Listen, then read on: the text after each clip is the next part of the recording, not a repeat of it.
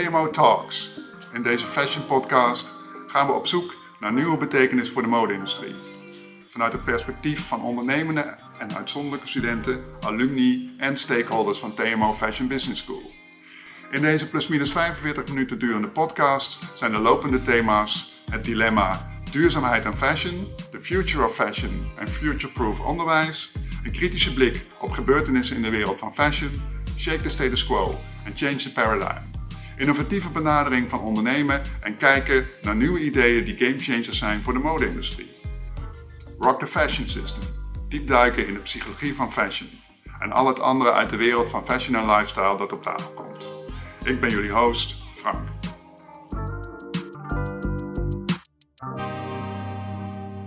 Een warm welkom van uw host Frank. Bij episode nummer 3 van TMO Talks, de fashion podcast. Met maar liefst twee gasten, beide nog student aan TMO, maar ook ondernemers die ik persoonlijk heb mogen coachen tijdens de ontwikkeling van hun businessconcept in de ondernemersleerlijn AT6. Een concept waarmee zij in ieder geval de vakjury voor de meeste koetsierprijs hebben kunnen overtuigen en alvast 10k hebben binnengehaald voor hun start-up. In samenwerking met twee toch wel zeer uiteenlopende persoonlijkheden die mij zo boeiden dat ik graag van de gelegenheid gebruik wilde maken om verder te praten via de podcast. Die tenslotte, tja, ik zeg nog maar eens, het doel heeft om opvallende studenten en hun onderneming in de spotlight te zetten. Om daarmee te inspireren en van te leren. Ik ga jullie voorstellen aan Bas van Zomeren en Melto Ploem. Welkom alvast. Ze zitten hier tegenover me. Ik houd zo op met praten hoor, maar zoals ik al kort zei, heb ik mogen samenwerken aan de ontwikkeling van hun concept voor duurzaamheidseducatie. En dan bekeken vanuit fashion. Af en toe zal ik dingen vragen waarvan je denkt, dat zou die moeten weten. Maar ik denk natuurlijk aan de luisteraars die niet op de hoogte zijn van jullie activiteiten. Bas en Milto, stel je misschien kort even voor. Vertel even wat over het project. Bas. Ja, uh, bedankt Frank ten eerste dat we uh, hier mochten komen en dat we zijn uitgenodigd. Nou, mijn naam is Bas van Zomeren. Ik ben uh, 23 jaar oud, woon op dit moment nog in Waddinxveen. ik zit in, we gaan naar semester 7 en ik zit op dit moment op TMO Fashion Business School inderdaad nog steeds. Nou, ik ben Milto. Ik ben ook student bij TMO Fashion Business School. En daarnaast studeer ik onderwijswetenschappen. Um, ja, ik woon in Utrecht en ben 22 jaar oud. Ja. Goed. Hoe hebben jullie elkaar gevonden? Uh, hoe we elkaar hebben gevonden was doordat we in het eerste semester kwamen bij elkaar in de klas. En we zaten eigenlijk maar met drie jongens in de klas. En dus ik, Bas en Mark.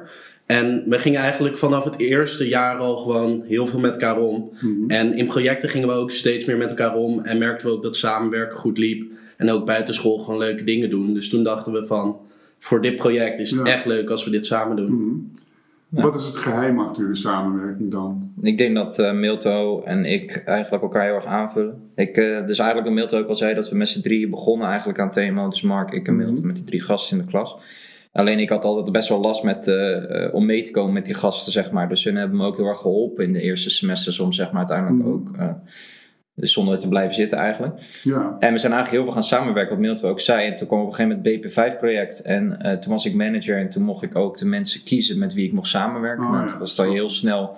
Ik wil Milton eigenlijk in mijn team, omdat we elkaar heel goed kenden. Uh, en toen was de samenwerking eigenlijk, toen kenden we elkaar eigenlijk al heel goed. En we zijn al best wel vaak bij mij, uh, gingen we wel gewoon chillen met elkaar. Mm -hmm.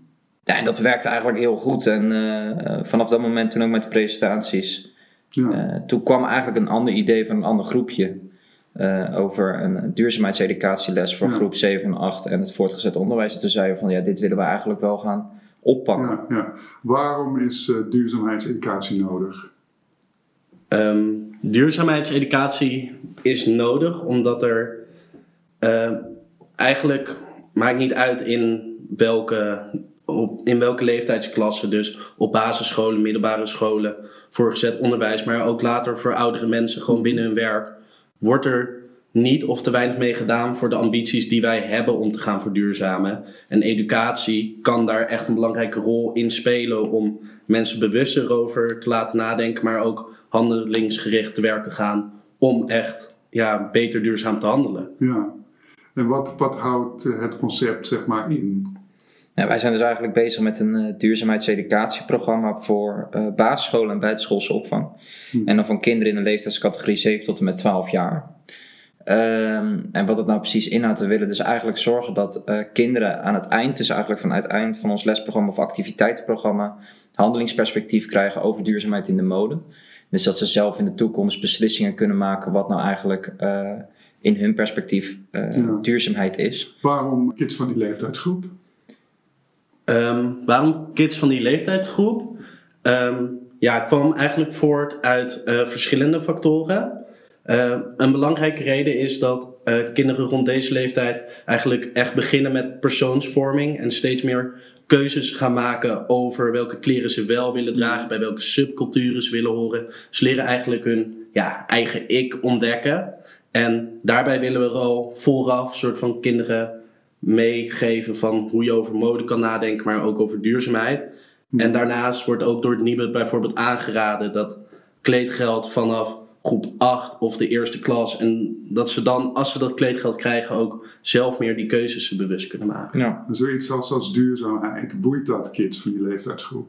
Zeker. Ja. ja, dat was ook heel grappig. Wij hebben natuurlijk tijdens ons onderzoek dus ook try-outs uitgevoerd. En om te kijken ook juist naar die kids in die leeftijdsgroep. En toen kwamen we er eigenlijk ook best wel achter dat ze het allemaal wel heel erg interessant vonden. Dus, en dan was het echt niet alleen dat de meiden het heel leuk vonden, maar ook juist de jongens. Mhm. Eh, en ja, waar het eigenlijk belangrijk was voor ons om eerst te gaan kijken van eh, eh, waar baseren die kids inderdaad nou eigenlijk een, een keuze voor kleding op. Hè? Nou, kijken ze bijvoorbeeld naar idolen of... Ja. of eh, nou, daar kwamen we eigenlijk best wel snel achter. Bij jongens ga je dan sneller zoeken naar bijvoorbeeld een Cristiano Ronaldo of een, of een Messi of een, of een voetbalclub, zeg maar. Daar zijn die kinderen op die leeftijd heel erg mee bezig. Ja.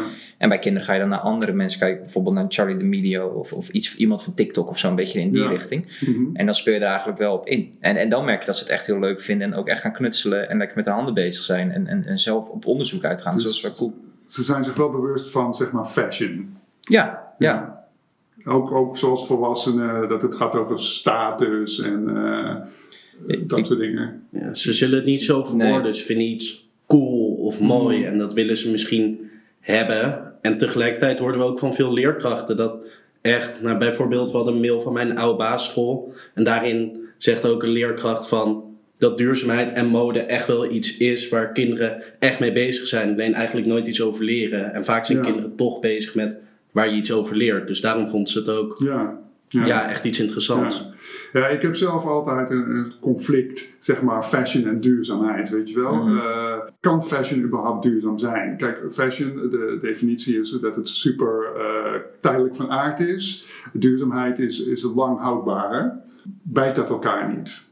Nou, ik denk het niet. Ik denk dat wij nu wel in een wereld leven waar je een verandering hebt gezien. Dus ik denk van het moment dat wij hier op school kwamen tot nu, is dat. Eh, of tenminste, hoe ik het vroeger altijd zag, is dat bijvoorbeeld een winkel die, had, die bouwde zijn collecties op, op op het gebied van seizoenen. En dat begint nu bijna dat je om de drie weken een nieuwe collectie hebt. Dus hè, dat is dat het fast fashion en snel kopen. Mhm. Dus eigenlijk consumeren maatschappij, dat is heel erg op dit moment zo. Maar dat betekent niet dus dat dat eh, kinderen of mensen, dus in de, de consumenten van de toekomst, dus eigenlijk die kids, die kunnen zelf ook daar uiteindelijk beslissing op nemen. Dat betekent niet dat de fast fashion in één keer eh, niet meer goed is. Eh, Mhm. Alleen maak er wel op je eigen manier eh, slimme keuzes op. Ik denk dat doen wij ook. Weet je, wij denken ook na over welk kledingstuk ik nou koop en welke niet. En, en, Ja, eh, ja, ja. en over lang houdbaar, ja. betekent niet dat als duurzaamheid in de mode komt, tenminste ook vraag je het aan mij, dat, dat, dat een duurzaam product minder lang meegaat. Of, of dat, dat hoeft Ja, helemaal ja. niet. Kijk, jullie, als ik het goed begrijp, jullie willen verandering brengen, eh, teweeg brengen in hoe kids later gaan consumeren. Dus Ja. als het ware, hè?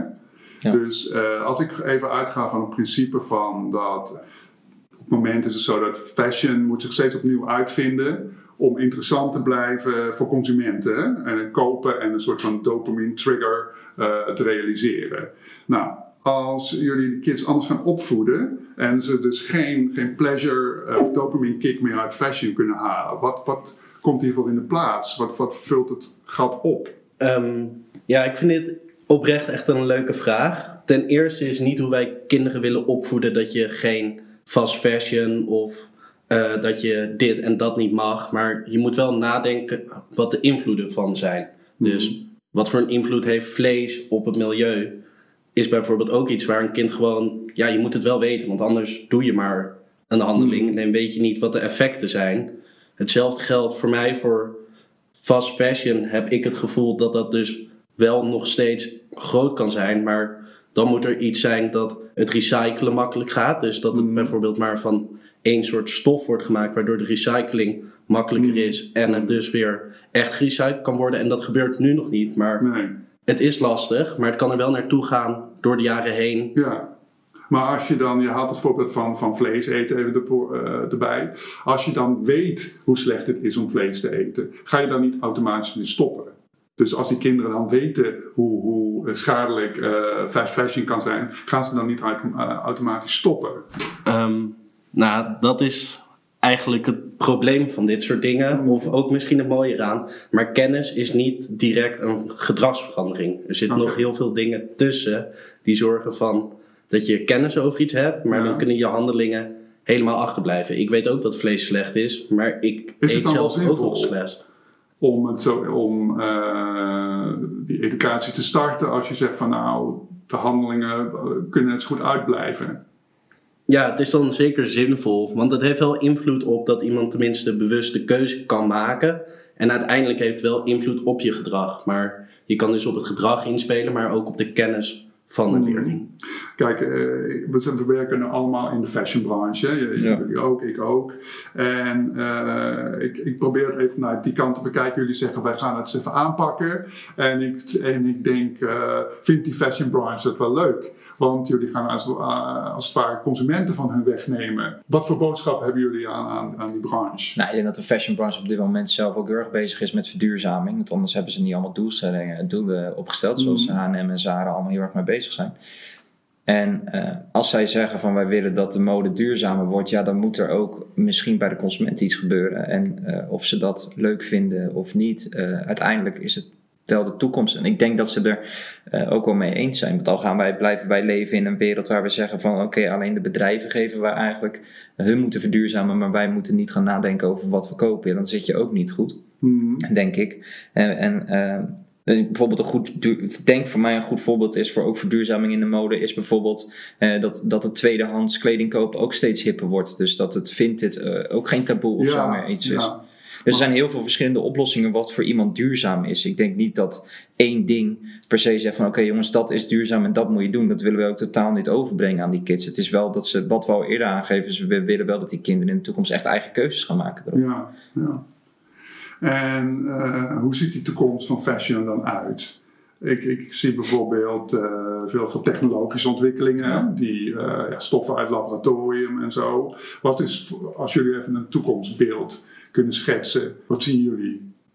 Nou, maar ik- ja, dat is een lastig iets. denk ik. Ehm, nou, ik denk bijvoorbeeld bij fast fashion, wat dan ehm, ja, bedoeld is voor niet lang te dragen, dus gewoon heel trendgevoelig is, dat daar iets op wordt bedacht, bijvoorbeeld dat het heel goed gerecyclebaar is. Dus als je dan fast fashion produceert, moet de recyclebaar heel hoog zijn. Tegelijkertijd denk ik dat bij andere producten, zoals basics bijvoorbeeld, dat het heel belangrijk is dat bedrijven nadenken van hoe gaat het lang mee en hoe kunnen we daar dan weer voor zorgen. En Ja. Ja, dus Ja. tijdloze kleding, dat dat zeg maar eh, betere kwaliteit is, of misschien dat wat jij Ja. zo langer meegaat. Dan ook recyclebaar, dat is het ideaal. Alleen, het gaat allemaal wel geleidelijk. Ja. Het is niet dat het in één keer Ja, en is en is recyclen de. Kijk, dat, is dat dan ook de juiste oplossing? Dat weet je ook niet. Dus wat jij zegt natuurlijk ook over Frank. eh, de technologie neemt Mhm. enorm. eh, hè, dat neemt heel erg toe in de mode.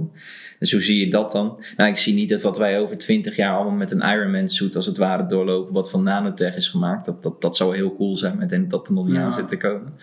Maar ik denk inderdaad wel, dus dat je inderdaad over die basics, is dat je kleding beter wordt, dat daar ook de technologie enorm in kan spelen. Dus Ja, dat, ja. dat de kwaliteit van de stoffen beter wordt. Mhm. Ja, en er zijn zeker ontwikkelingen ook met andere grondstoffen die eh, gewoon duurzamer zijn. En er worden constant wel nieuwe manieren bedacht om kleding te produceren. En die zijn in het begin vaak duur. Dat is vaak het probleem altijd aan innovatie. Ja. Omdat het dan nog niet op grote schaal gebeurt. Mhm. ja. Wat hebben jullie op TMO eh, geleerd over duurzaamheid? We hebben er wel iets over geleerd, alleen dat was vooral in semester 1. Mhm. Toen kregen we ook iemand op bezoek van H&M die uit ging leggen wat duurzaamheid eigenlijk is. Kijk, we kijken bijvoorbeeld bij productielessen, daar gingen we wel kijken naar wat zijn duurzame oplossingen. Dat, maar het bleef heel erg oppervlakkig, dus je ging niet, naar mijn mening, daarna echt de diepgang in. Ik weet niet hoe jij dat hebt ervaren, Milton, maar Ehm, ja, ik denk ook dat het heel erg ligt per student hoeveel ze vooraf al wisten Ja. over duurzaamheid Ja. en dat soort vraagstukken. Dus misschien dat bij een student die vanuit huis uit niet veel daarover heeft meegekregen of Ja. van zijn middelbare school niet echt erop gericht was, dat het wel Ja. best veel informatie is. Maar voor andere studenten Mhm. wel beperkt en ook de manieren van hoe je duurzaamheid en Ja. hoe circulariteit in zijn Mm. geheel werkt, wordt niet. Daar, welke soorten circulaire manieren er allemaal zijn, worden eigenlijk niet goed verteld of aangeleerd. Om Themo niet tekort te doen, wat jullie nu doen in, in de ondernemingsgeleiding, valt eigenlijk ook toch binnen het curriculum van TMO.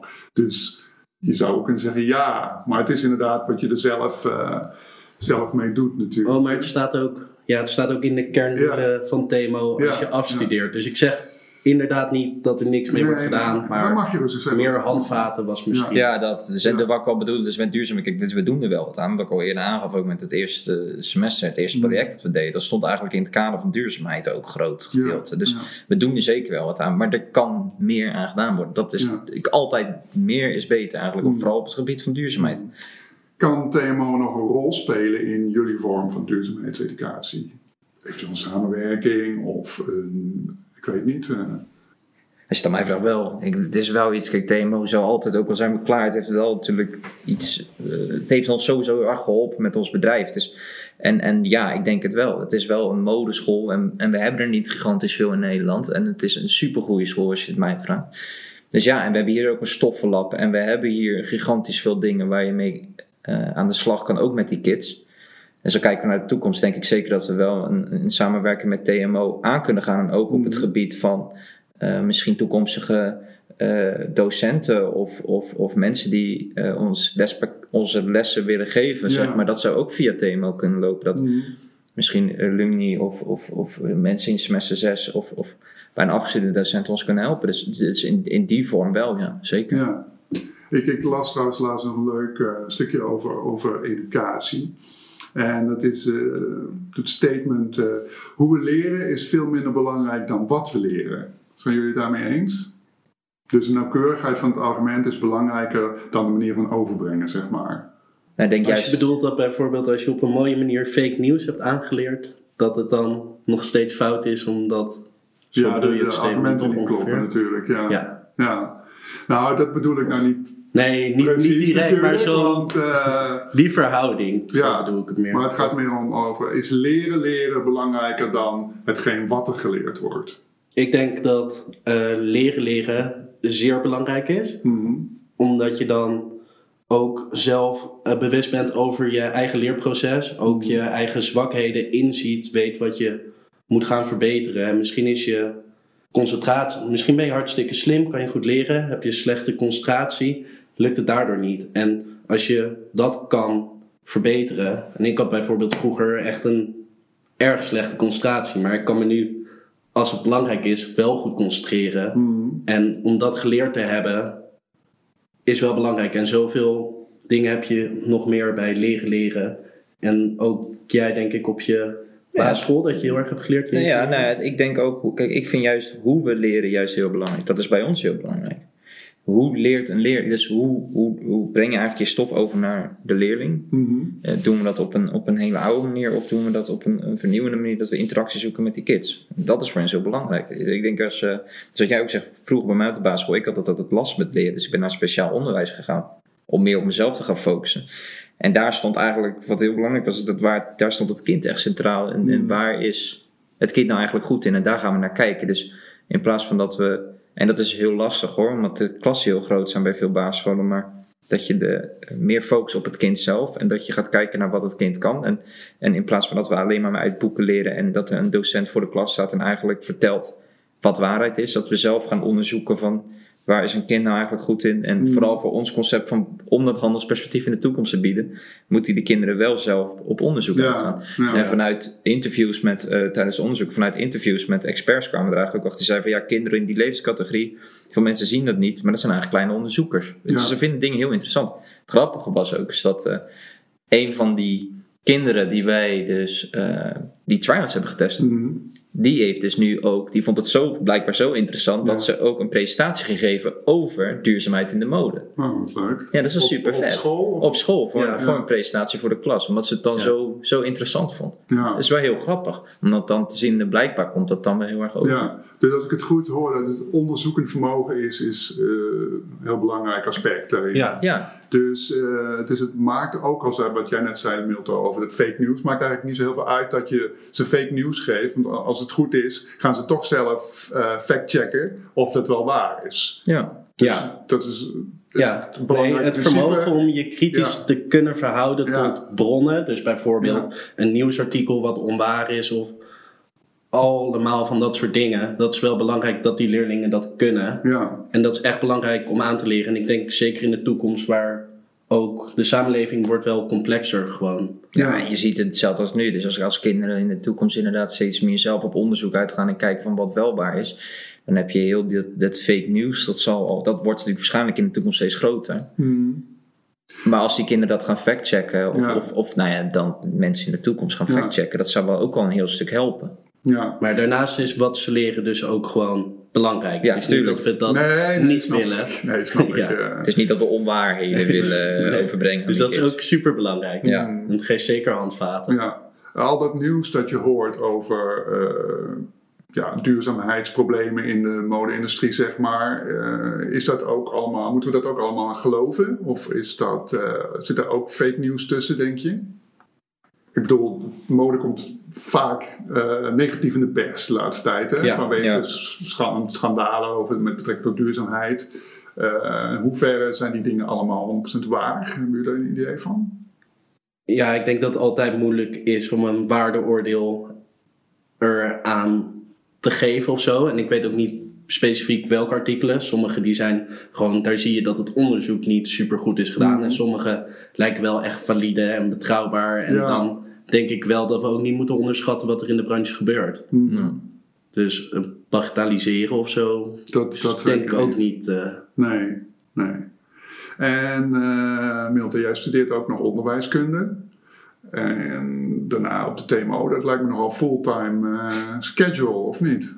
Ja, het is soms druk. Soms druk. Ja. En heb je daarvoor, uh, hoe combineer je dat? Heb je, wat is jouw instelling of heb je bepaalde technieken, methodes?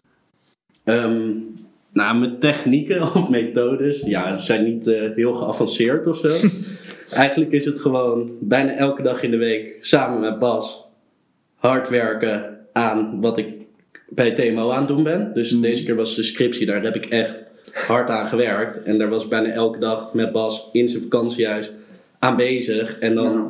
luisterde ik voor de tentamens de hoorcolleges terug voor mijn andere opleiding. En dan ging ik wel echt leren als die tentamens kwamen, ging ik gewoon goed leren. En dan ging het goed. Maar daardoor is het wel op sommige momenten druk. Als je een deadline hebt mm-hmm. en je hebt je tentamenweek, dan moet je opeens hard leren en je paper schrijven. Dus het was geen vakantie in het vakantiehuis? het was geen vakantie in het vakantiehuis, dat kunnen we wel zeggen. vakantie. Okay. nee. Nou, klinkt, uh, klinkt toch wel gezellig. Nou, het was zeker gezellig. Is het niet, hoe voorkom je dat het te gezellig wordt? Kijk, we hebben allebei wel. Kijk, dat hoef ik niet uit te leggen aan Milton of dat iemand ergens echt voor gaat, want anders doe je niet twee opleidingen tegelijkertijd. Nee, dus en, klopt, ja. dus uh, Milton is ook wel echt een doorzetten en een doener. Ik denk dat je dat ook wel moet zijn voor een, als je een onderneming wil starten, dan kan je niet uh, achterover zitten en Mhm. wachten mm. tot er wat gebeurt. Ja, ja maar, dat, maar dat heeft dan ook dus eigenlijk wel, dus wij hebben dat allebei wel. Dus wat ik zei, ik kom best wel van. Uh, ja. met leren zag ik best wel een achterstand. Ik heb wel omhoog gewerkt. Dus we zijn allebei wat doeners en ik denk dat het heel erg werkt. Ja. En ik denk dat we het gewoon goed doen als we. Kijk, het is niet dat wij tien uur op onze dag vastgekluisterd zijn nee, op onze laptop. Maar het is meer als we zeggen we gaan werken. Mhm. We rusten best veel. Alleen ja. als we werken, dan werken we hard. En als we rust hebben, denken we ook na over dingen. Sommige mensen die zeggen je moet de hele dag blijven werken. Maar als je rust Ja. hebt, komen er ook ideeën in je op. Als je Tuurlijk, erom geeft, ja, absoluut, ja. dan leer je eigenlijk ook tijdens je rust. Misschien wel soms beter dan Ja. als je het niet doet. Nou ja, er zijn heel veel onderzoeken die zeggen dat eh, mensen zich sowieso maar anderhalf uur, twee uur maximaal kunnen concentreren. Dat je dan iets anders moet gaan doen. Want het dan nutteloos is om eh, verder te gaan zitten worstelen met je stof. Eh, Is het, zijn jullie dat Ja, mee eens? ja, ik denk wel dat het, kijk, of het bij iemand een uur is en de ander vier uur. Ik denk, kijk, wat het bij ons vooral was, een goed voorbeeld hiervan was, wij hadden op een gegeven moment hadden wij een, eh, een dag, dat was voor mij op een woensdag. En, en toen zaten we echt, dat dachten we van, nou, we komen er nu echt gewoon niet uit. Toen kwamen we er gewoon niet uit. En toen kwam voor mij Milton, die kwam van, nou weet je wat, dan doen we er ook gewoon een rustdag tussen. En dan gaan we nu gewoon heel dag gewoon chillen Ja. en dan zien we wel de volgende dag kunnen we weer door. Ik denk dat je, als je, ik, tenminste zo heb ik het heel erg, als je er gewoon niet uitkomt, laat het dan ook gewoon naast je liggen. En dan over, misschien over een paar uur kom je er opeens Ja. wel op. Of dan gingen we bijvoorbeeld sporten, of dan gingen we, ik, veel, gingen we boodschappen, dan gingen we koken, weet ik veel. Dus, dus ik denk dat je, dus de, die balans bij ons was heel goed. Precies, ja. En ik denk dat, eh, ja, en daarom, we, we zijn een soort van, wij zijn gewoon maten van elkaar. Dus die, eh, die samenwerking werkt gewoon top. Het is niet of wat we het bloed onder onze nagels vandaan halen, zeg maar. Nee, nee, dat werkt ook eh, wel. En het is ook als iemand rust wil, bijvoorbeeld. mhm. Mij maakt het niet uit als Bas een uurtje niks aan het doen is. Als ik aan het werk ben, het gaat lekker bij mij. Ja. Dan kijk ik niet over mijn schouder van... Wat is Bas nou Ja. aan het doen? Die is aan het luieren terwijl ik iets aan het doen ben. Zo werken Ja. we niet samen. Het maakt me niet uit wat Bas doet. Ik vind het fijn Ja, als ik goed zijn best doe. Hij vindt het fijn als ik goed mijn best doe. Maar daar vertrouw je op. Dus ja. Ja. En dat komt ook door, je door, die, eh, dus eigenlijk door de afgelopen drie jaar samenwerken ben je erachter gekomen. Ik- Het is gewoon zo, ehm, ik weet gewoon van Milto, als die, eh, als je een datum kan afspreken en hij levert het aan, dan levert hij het op het juiste moment. Eigenlijk geen idee hoe lang hij ermee bezig is. Mhm. Maar wat hij eh aanlevert is gewoon goed. En dat is gewoon ideaal. Dus je hebt gewoon ons, denk ik, het vertrouwen daarop is gewoon heel goed. Dus, dus die, we vertrouwen elkaar van wat je aanlevert is goed. Dus voor de Ja. een is dat misschien eh, wat beter dan de ander. Maar dan kijken we dan daar ook naar. Kijken we ook naar oplossingen. Dus ja, ik denk dat dat werkt gewoon heel chill. Dus, klinkt heel gezond. Klinkt als een goede samenwerking. ja. En wat voor. Ja, jullie zijn, ik zie jullie toch wel als heel twee verschillende persoonlijkheden, wat ik al eerder zei. Ja. In, in wat voor opzicht vullen jullie elkaar aan? Of. Hè? Ik ben eerder benieuwd van wat, hoe zie je ons dan? dat wil ik ook vragen. Ja, Dat is een moeilijke vraag natuurlijk. ja dat is een lastige. U stelt hem in ieder geval, op. ja. jij mag mij ook vragen stellen. Ja, ja, ja, daarom. In ieder geval als twee heel verschillende persoonlijkheden. Dat, dat absoluut. Ja, ik zie Milto als een meer een introvert persoon eerder. En jou meer als een extravert persoon. In Mm. eerste instantie, om het meest simpele te zeggen. Ja. En eh, dat, dat is niet positief of negatief, maar klopt dat een beetje? Of, Ik denk dat Bas extroverter is. ja. Ik denk dat het meevalt hoe introvert ik zelf ben. Nee, dat- nee, ja. Ja, ik zeg ook niet dat het zo is. En het zijn ook lastige termen die eh, Nee, zo moeilijk uit te leggen zijn. Maar ik moet nu even snel iets... ik eh, denk wel wat ik, ik denk dat je snapt wat je, wat je bedoelt. Ik denk inderdaad, ik ben een, eh, als je een extravert persoon wil hebben, dan moet je mij als zwaar als een voorbeeld gebruiken. Ik ben zo extravert als ja, wat. zie je wel? Maar Milto is ook extrovert. Kijk, ik denk, wat is extrovert en wat is introvert? Ik denk, een introvert haalt geen energie uit als er andere mensen zijn. Dus ik denk, als we allebei in een gelegen zijn met meerdere mensen, krijgen we allebei, tenminste voor mij zoals het is, allebei gigantisch veel energie. Klopt, dat, dat heb ik ook gezien. Dat, dat eh, moet ik ook aan Het Milton enige, toeschrijven. enige ja. verschil is, denk ik, ja, jij hebt natuurlijk, wat is het ADD? Ja. Ja, ik denk dat dat het is. is dat, dat je het, dus wat jij al gaf, is je concentratievermogen die, die verzwakt. Dus dan ga je eerder je eigen ding doen. Ja, Eh, Maar mijn concentratie ja ook misschien, niet. misschien bedoel ik dat ook een beetje. Eh, Milton lijkt stoïcijnser, een beetje meer in jezelf gekeerd over het algemeen.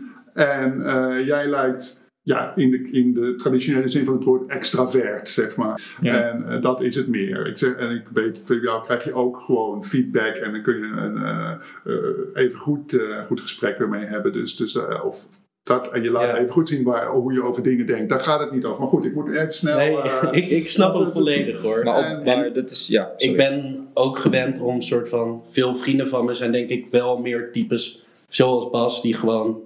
Nou, ik praat ook veel, dus ik babbel ook veel, maar misschien. Denk wat ze zeggen. Of, ja, Ik denk dat dat het verschil is. Nou, maar Bas, die ken ik, die stapt meteen op mensen af. Uh, altijd. Die is heel open.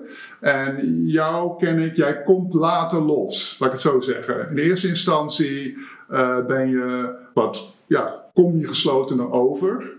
In ieder Ja, geval toen nee. als ik het met Bas vergelijk. ja, nee, daar ben ik het ook mee eens. Ja. Maar uh, uiteindelijk zal, zal het best. eh, Maar ik denk wat je- wat je even dus over dat, dat is ook wel grappig. En, en over dus wat je vroeg van, uh, uh, jullie zijn eigenlijk twee personen, maar wat, hoe vul je elkaar eigenlijk aan? Dat, Ja, dat was een beetje ja. je vraag. ja. Nou, daar ligt dus precies denk ik die kern. Ik denk, eh, ik heb altijd wel een persoon die altijd wel denkt wat hij zegt. Mhm. Ik, ik, ik- eerst denk ik niet, soms zeg ik zomaar wat. Ja, nee, denk van, ik denk ook ik niet over na. eigenschap van jou. Ja, eh, maar Milton is een persoon, en dat is wel grappig als we samenwerken, dat eh, Milton denkt heel veel. Die Milt is echt een denker. En, en dat is ook weer ideaal. Dus als, als ik... eh, denk ik van, dan zeg ik allemaal dingen, weet ik veel. En Milt zegt van, die zegt van, dan is die Milt er weer helemaal aan het denken. Of, of als we bijvoorbeeld iets aan het schrijven zijn of zo, dan kan Milt ook soms echt een uur denken over eh, een zin bijvoorbeeld. Volgens mij, weet je wel, hebben we wel eens. Maar hij komt altijd wel met die oplossingen. Eh, nee, ik denk Nou, dat- dat is, en dat vult elkaar wel aan. Kijk, Ja. wij zijn allebei extrovert. En we zijn allebei in sociale gelegenheden. eh, en ik denk dat, dat daardoor word je denk ik ook op geen maat op de tijd, denk ik dan. Ik denk alleen, eh, dus we zitten dan wel op een andere vorm van extrovert Ja, dat is persoon, sowieso. denk ik. ja, En dat vult Ja, elkaar en ik aan. heb ook vaak in gesprekken dat ik dan niet meteen het antwoord geef en dan opeens een uur daarna. Ja, soort dat van heb ik in ook wel gesprek eens, weer met heb ik ook wel eens gemerkt dat je dan opeens eh, terugkomt op iets wat, wat eh, al eerder te sprake Ja, ja. was en toen niet. eh, dus daar ben je dan over na aan het denken. Dan had ik toch een beetje gelijk in jullie beschrijving, eh, maar inderdaad. eh, Maar ik ben daar wel, dat moet ik wel zeggen, ik ben daar wel een klein beetje dan wel op die vorm wel jaloers op. Kijk, als je, eh dat moet ik het mezelf ook proberen aan te leren, is je moet wel vaker eerst nadenken voordat je wat zegt. Snap je? Ik kan soms iets zeggen wat ik eigenlijk helemaal niet bedoel. En, en dan gaat het, soms kan het dan in iemands verkeerde keelgat schieten, denk ik. ja. Dus dat niet, en, en, en dat heeft Milt ook veel minder snel, omdat hij dan iets veel grondiger Ja. eh, of onderbouwt of iets. Zeg maar, ik denk niet eens, vaak zeg ik zomaar wat en denk ik van wat Ja. eerst in me opkomt. Terwijl dat Ja, niet ik kan dat ook doen hoor. Dus het is Ja. Ja. iedereen. eh, Hmm. Oké, wat ik verder nog even interessant vind is, eh, ja, ik blijf jullie coachen nog met, met het- jullie project, zeg maar. Eh, wat is de next step voor jullie nu? als eerst willen we eigenlijk een marketingplan schrijven. Hmm. Want in ons vorige onderzoek ontbrak eigenlijk hoe je het echt aan de man wil brengen. En echt ehm, ja, de doelgroep goed wil bereiken om het echt te gaan verkopen. Daarnaast moet het lesprogramma wel echt doorontwikkeld worden. Dus dat is ook gewoon super belangrijk. Want zonder product, ja, je kan je doelgroep hebben. Maar het moet ook verkocht worden. Daarvoor moet er een goed product staan. Ik, eh, wat ik altijd behandel, altijd een soort van, eh, zeg maar, psychologisch cliché over eh, mode, zeg maar. En eentje die ik aan iedereen eh, vraag is, eh, dan ga ik hem even individueel kunnen antwoorden, je bent wat je draagt. Ben je daarmee eens, Bas? Ja, ik denk. Ik denk wel dat ik het daarmee eens ben. Ik ben, ook al ben ik wel extrovert, ik ga niet felle. Ja, oké, dat is wel weer raar. Je zal zeggen, wel heel extrovert, misschien heel veel felle kleuren. Maar ik ben wel iemand die, zeg maar, wel basic kleuren draagt. Ook omdat ik denk dat het is tijdloos, dus dat is ook weer duurzaam. Eh, maar ik denk wel, je bent, ja, op een bepaalde hoogte ben je wel wie dacht. Ik denk dat mode juist daar ook heel goed voor is. Ik denk als iemand heel erg uitgesproken is en helemaal vol is van zijn eigen ding, dat zou je dat ook snel terug kunnen zien in je, in je kleding, denk ik. Milton? Nou, ik denk dat kleding ten eerste ook gewoon weerspiegelt in welke vriendengroepen, welke subculturen je zit. Je ziet gewoon bij TMO'ers, ze dragen toch vaak redelijk hetzelfde. En natuurlijk, iedereen heeft zijn eigen uitspattingen in dingen. Dus ik denk dat het algemeen weergeeft van, ja, in wat voor sociale klasse of Sociale een subcultuur. is dan belangrijk, of zo? Ja, ik denk dat dat één ding is. Alleen daarnaast zijn ook heel veel kledingkeuzes eh, wel individueel en wel echt persoonlijk. Dus waarom?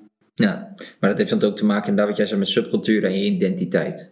Dus waar ben je opgegroeid? Ja. Waar kom je vandaan? Ja, ja. Maar het is denk ik ook binnen die groep dus, als je in een groep zit en je draagt misschien wel een beetje ook wat je wil uitstralen, wat dan wel echt persoonlijk bij jou past. En toch wel uitingen van je persoonlijkheid of Ja. juist iets, misschien ben je helemaal niet Ja. druk, maar draag je hele drukke kleding. Ja. Kan ook, omdat je dat een fijne manier vindt. Dus Ja, maar het ding is met kleding en subculturen dat anderen het vaak dan moeilijk kunnen lezen.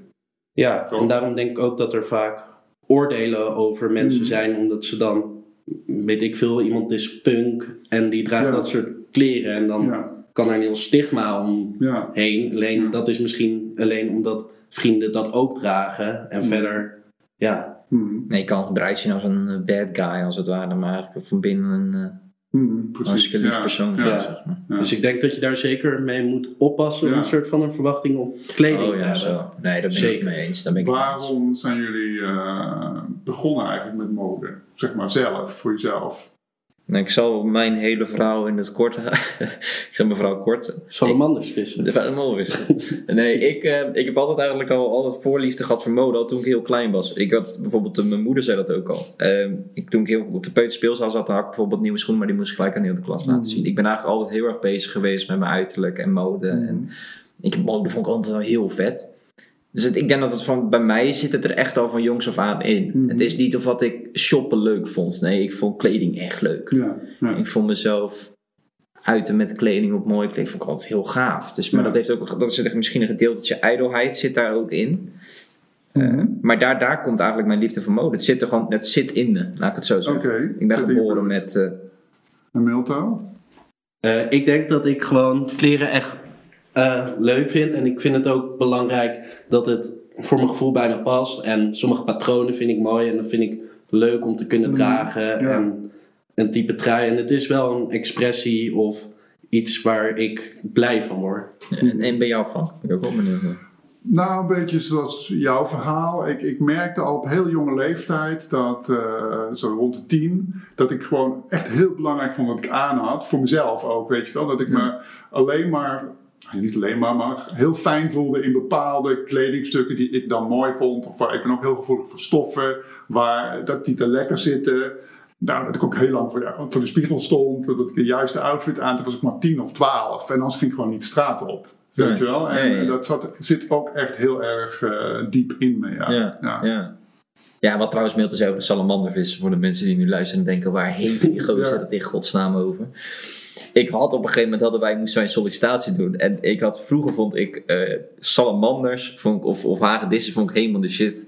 En toen ging ik, alleen mijn ouders vertelden altijd mij dat als het, ook al was het 30 graden, moest ik Hmm. altijd in een jeans, Ja. altijd in een vette spijkerbroek moest ik salamander vissen.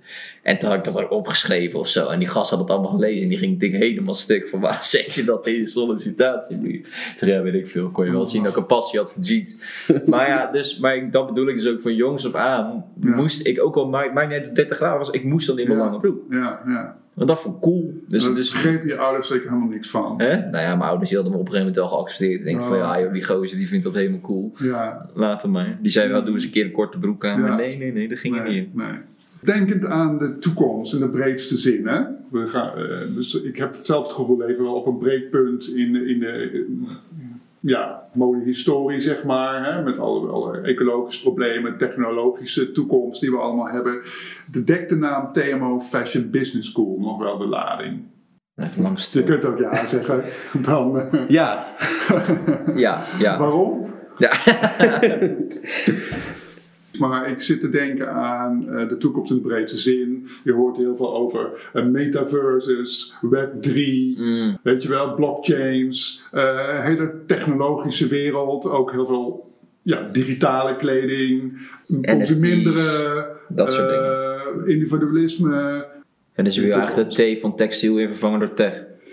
Mm, nou, dat, ik, dat niet per se, maar Nee, nee, Mijn nee. inzien kan er gewoon dan meer, nou dat moet sowieso wel gebeuren, dat er meer over tech geleerd wordt binnen TMO. Maar de opleiding, ja, het is nog steeds een vakspecifieke opleiding die over textiel gaat. En die branche gaat niet verloren. Ja, maar misschien bestaat er geen textiel meer in de toekomst. In de vorm Nee. dat wij het kennen.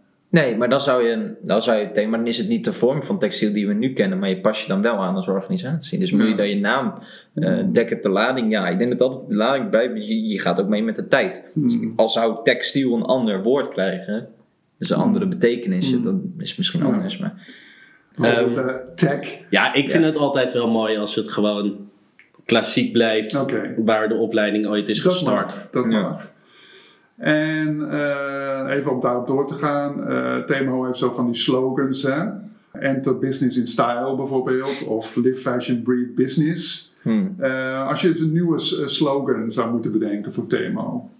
ik vond het altijd zo knap dat die mensen die hiervoor zaten, dat ze zo snel met een, met een antwoord kwamen. Oh, nou had je op kunnen voorbereiden. Ja. Nou ja, daar heb ik toen ook nog over nagedacht, maar ik ben het alweer helemaal vergeten Ja, natuurlijk. de nieuwe generatie vraagt om eh, duurzame fashion educatie. Ja, die vind ik het mooi. Ja, ja. Oké. Ehm, ja, maar dat is meer onze onderneming. Ja, dus dat kennen we ook niet. eh, ja. Ja.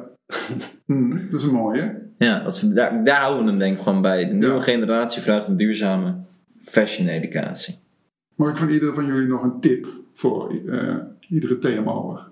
Ik denk dat het mijn tip voor iedere TMO'er, voor de TMO'ers in het algemeen is, eh, zoek mensen op, of ga met mensen samenwerken of zoek mensen op waar jij beter van wordt. Ja, dat klinkt allemaal zo cliché, maar het is wel, ik vind dat wel echt zo. Wat ik al aangaf is dat ik zonder Mark en Milto, als ik niet met die gasten ging samenwerken, kijk, dat ligt dan ook aan de persoonlijkheid met wie je Ja. dan omgaat. Maar zoek die mensen wel op. Als jij ergens niet heel goed in bent, ga dan alsjeblieft met mensen zitten die daar wel beter in zijn. En ga niet eh, op zoek naar van, nou blijf ik wel in dat groepje hangen waar ik me, die Ja. cooler is als het ware. Of, ja. Kijk, we zitten ondertussen op HBO en, en, en Gijs, we zitten niet meer op een lage school. Ehm, dus en kijk, ik heb dan geluk gehad dat ik die gasten eigenlijk van het begin af aan en dat we maar drie gasten in de klas hadden. Dat scheelt wel een hele hoop. Ik had niet echt heel veel keus. Maar het is wel vet dat je dan gelijk al die mensen vindt die mij wel geholpen hebben. En ik, dat, dat hoop ik. Dus dat ook al kunnen jongens of meiden op deze opleiding. Die zijn misschien, die halen niet alles in één keer en die lopen vast. Zoek alsjeblieft mensen op in je klas die er wel goed in zijn. En Ja. durf gewoon te vragen. Ik denk dat dat het belangrijkste is. Ja. Ja, en ik denk ook dat gewoon openheid, als je ergens in vastloopt. Ik bedoel, over het algemeen zijn mensen gewoon aardig en willen je helpen. Zeker als je het gewoon duidelijk en eerlijk over bent waar je problemen zijn. En ja, je moet het wel gewoon echt willen. En ik denk dat het belangrijk is om je wel goed op je plek te voelen binnen de opleiding. En dan denk ik dat je er zeker Ja. altijd doorheen komt. En voel je alsjeblieft niet dom. Eh, Dat is ook wel een ding. Eh, ik zei op een gegeven moment, eh, iedereen is slim op zijn eigen manier. Eh, ik, dus ik zei op een gegeven moment dat ik in semester 2 zat en ik was degene met de meeste onvoldoendes. Ja. Dat ik wel tegen iedereen zei, jongens, als iemand wil helpen, kan je me alsjeblieft helpen. Je bent niet dom. Je- misschien Ja. heb je een achterstand. Nou, gasten willen je echt wel helpen. Ja. Dat merkten we ook vanuit andere semesters. Ja. Weet je, als je daarmee sprak, ze oh, doe dit of doe dit. Mensen willen je echt helpen. En dat is ook het voordeel dat we op deze opleiding zitten. Het is niet enorm groot. Ja. Eh, Ja, en docenten willen je ook echt helpen. Dus Zeker. als je gewoon Ja. er open in bent, krijg je je hulp. En misschien duurt het langzamer en heb je meer moeite, maar het wordt opgelost Je en je komt er komt er wel. Ja. Nou, dat is een mooie eh, afsluiter. Ja. Een goede tip. Ehm, nou, ik vond het hartstikke leuk dat jullie eh, hier waren. En ik hoop de luisteraars ook. Ja. En ik wens jullie veel succes met jullie project. People, Planet Fashion voorlopig nog steeds. ja. Wij zien elkaar nog. Ja, Ja, ja, bedankt. Was bedankt. Frank, dat was bedankt. Oké. bedankt. Ja. Goed, dit was nummer drie, de Fashion Podcast.